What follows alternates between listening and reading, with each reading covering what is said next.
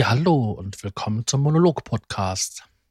Ich bin Sascha Markmann und ähm, sage mal willkommen. Heute habe ich ein komplett neues, interessantes Wort hm, gefunden. Es hat mich gefunden, herausgesucht, per Zufall entdeckt. Und ähm, das ist Nachbarschaft oder der Nachbar. Ja, es gibt im Leben einiges, was man sich aussuchen kann. Ähm, und wiederum andere Sachen, die man sich nicht aussuchen kann. Ich glaube, was man sich nicht aussuchen kann, ist die Familie, in der man hineingeboren wird. Und zum anderen ist es, wie man als Nachbarn bekommt, wenn man schon irgendwo wohnt. Und da würde ich gerne so meine Gedanken zu kundtun. Ja, ich habe jetzt schon in einigen Häusern gewohnt. Ähm, am längsten in, den, in der Wohnung, ja, in der ich auch ähm, als Kind aufgewachsen bin. Da habe ich 22 Jahre gewohnt, 23 Jahre. Und ich muss sagen, das war zu 50 Prozent eine Nachbarschaft, das war toll. Also, die wohnten ja eigentlich alle dort, ähm, solange ich halt äh, gelebt habe. wohnten die Leute dort. Bis auf äh, eine Familie, die weggezogen ist. Und ja, die Leute, die verstorben sind. Ja, da sind in dem Zeitraum sind dort zwei Personen verstorben ja, dafür kamen halt neue hinzu, ähm, die sich dann nie so wirklich ja, reingefunden haben. Auch die Nachbarn, die ausgezogen sind. Ähm, dafür die Neuen, die reingekommen sind, die haben sich auch nie reingefunden, so in der Nachbarschaft. Aber es war so gewesen, das war so eine Hausgemeinschaft. Man hat zusammen gefeiert, man hat sich zusammen eingeladen. Ähm, ja, wenn der eine in der Garage was am Basteln war, dann kam halt der andere dazu und hat gefragt und man hat so gesmalltalkt. Ich fand das total toll und auch ganz normal so. Deswegen war ich umso mehr überrascht, als ich ähm, alleine gewohnt habe und ähm, in, einer, in einem Haus, wo ich x Jahre gewohnt habe und keinen einzigen Nachbarn kennengelernt habe. Das war schon arg befremdlich. Ähm, gut, ich glaube, der ältere Mann unter mir, der Pflegefall war, das hätte ich wohl, da hätte ich vielleicht nie Zugang zu gekriegt. Neben mir, das war ein starker Alkoholiker, ruhig und lieb, aber ähm, ständig äh, breit und besoffen. Und ganz unten ein, ja, bisschen älter als ich oder wie ich und ähm,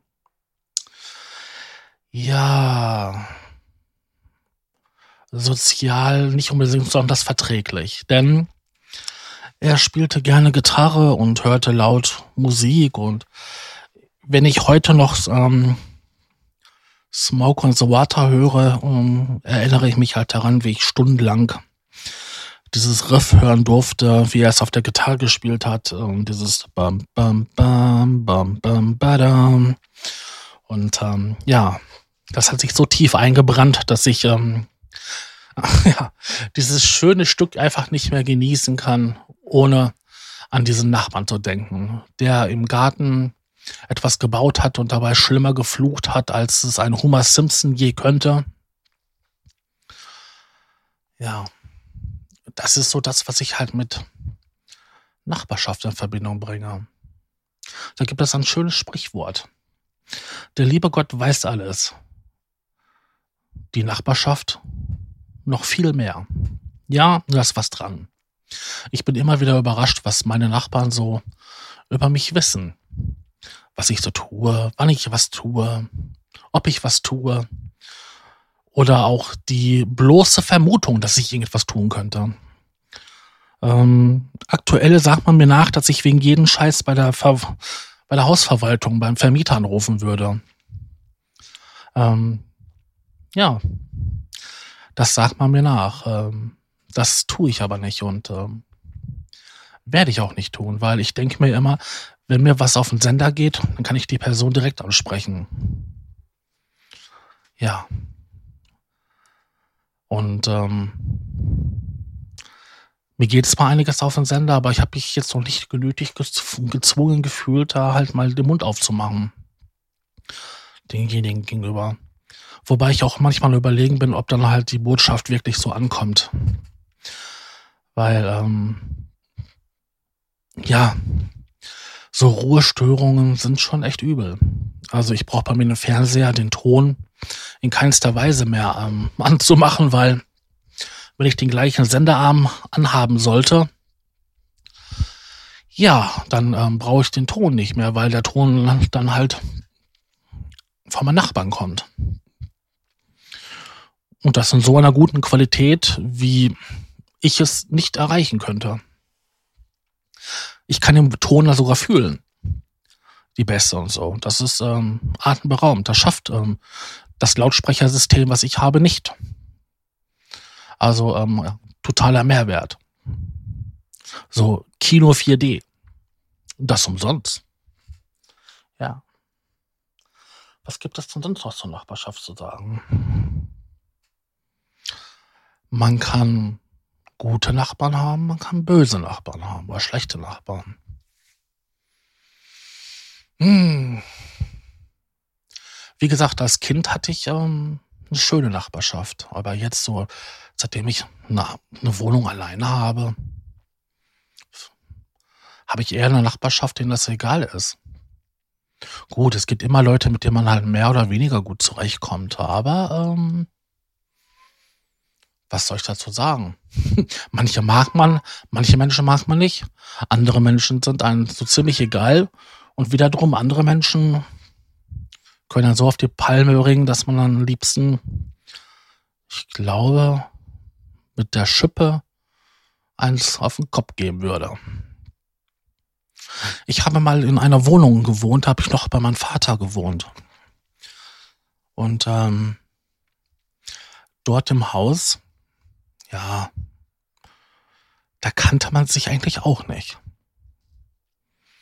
Also das, es gab man muss sich das so vorstellen, es war eine Front, wo halt überall so Laubengänge waren. Und dann gingen halt die Wohnungen einzeln, die Türen zu einzelnen Wohnungen ab und man kannte halt die Leute halt über ein, neben ein, unter ein, irgendwie so. Aber so groß im ganzen Kreuz und quer kannte man sich nicht. Gut, man traf mal jemanden, dann hat man den halt besser empfunden oder konnte mit dem gut ab. Also wir hatten da schon unsere Leute, mit denen man halt sich gut verstand, dann auch weniger, mit denen man sich überhaupt nicht verstand oder die große Menge, die einem so ziemlich egal war. Aber dort gab es eine Person, die hatte ähm, das Regiment. Die hat die Mülltonnen abgeschlossen, weil die Leute ja nicht in der Lage sind, den Müll zu trennen. Ähm, dementsprechend hat sie auch halt die Mülltonnen rein und rausgeschoben, diese Familie. Ähm, ja, diese Familie hatte auch diese Angewohnheit, einfach alles zu kontrollieren.